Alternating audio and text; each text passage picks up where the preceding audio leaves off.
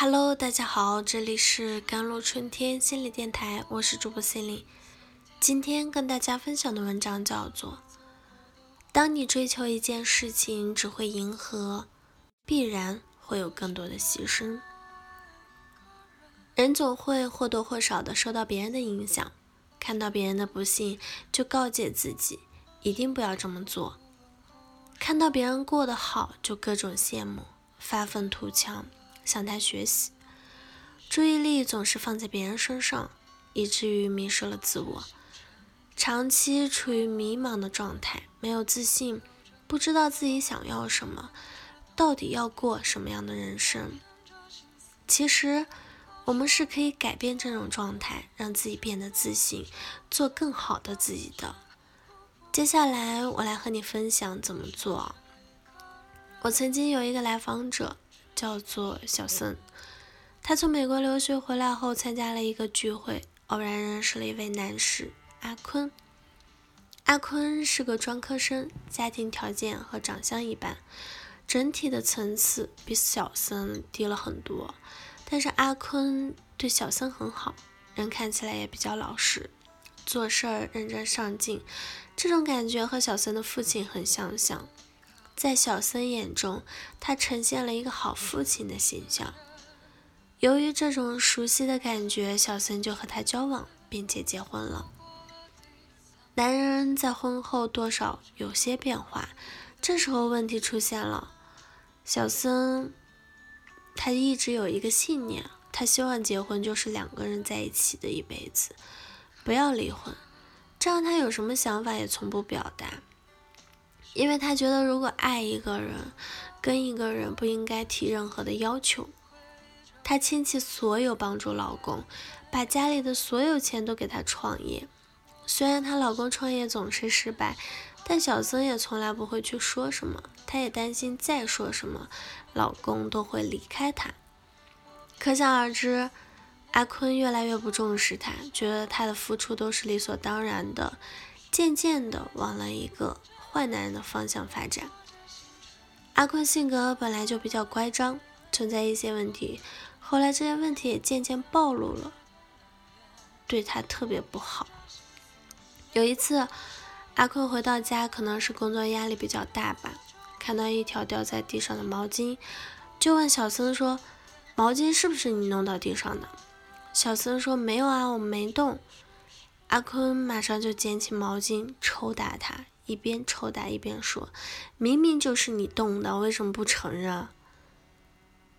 他们已经培养成了一种模式，就是小森不能反驳阿坤，这完全是两个人配合的结果。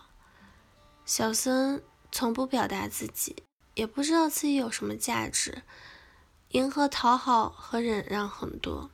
那时候小森还怀着孕。这件事儿差点就导致了她流产。后来孩子生下来后，又发现自己的老公出轨了，她实在是受不了，还是选择离婚了。这和她的原生家庭有关，甚至妈妈还去跪求爸爸回归家庭。而小森的妈妈又是很容易积怨的，平时不容易生气，但一爆发。就很吓人，甚至有一次直接把煮好的一碗面扣到了爸爸头上。所以小森从来都是活得小心翼翼的，迎合着父母亲，不太敢表达自己的需求，没有太多自我的部分。似乎他就只学会了这样对待世界，要么去迎合别人，要么去恳求别人。这是他的妈妈带给他的感觉。而他又不喜欢妈妈愤怒的部分，他不想发生冲突，这是他悲剧形成的源头。因为这些经历，所以小森在成长过程中就暗暗的种下了一个信念：我一定要有一个和睦的完整的家庭，我一定不要找我爸爸这样的男人。这样的信念是一件很可悲的事情。当你一定要追求一件事情的时候，因为没有其他选择嘛，只有一定要的那个选择。那我们也是要不到的，就像小僧越想要完整的家庭，他就越要不到，越不想要爸爸那样的男人却要到了。这个故事中，其实我们可以看到，小森受自己父母的影响，以及父母的影响很大，他感受啊、情绪、想法和行为，好像都是源于父母。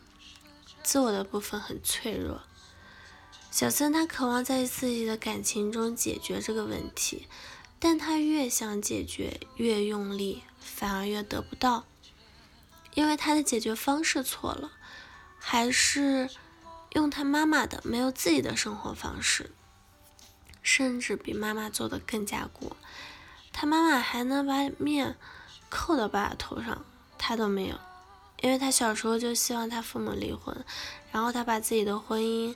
过成了同样的样子，甚至这个男人家暴，最终离婚了。当然，小森通过咨询还是得到了很好的一个成长，他现在可以与前夫建立一个比较好的关系，共同抚养孩子，包括自我的部分也慢慢的强大起来了。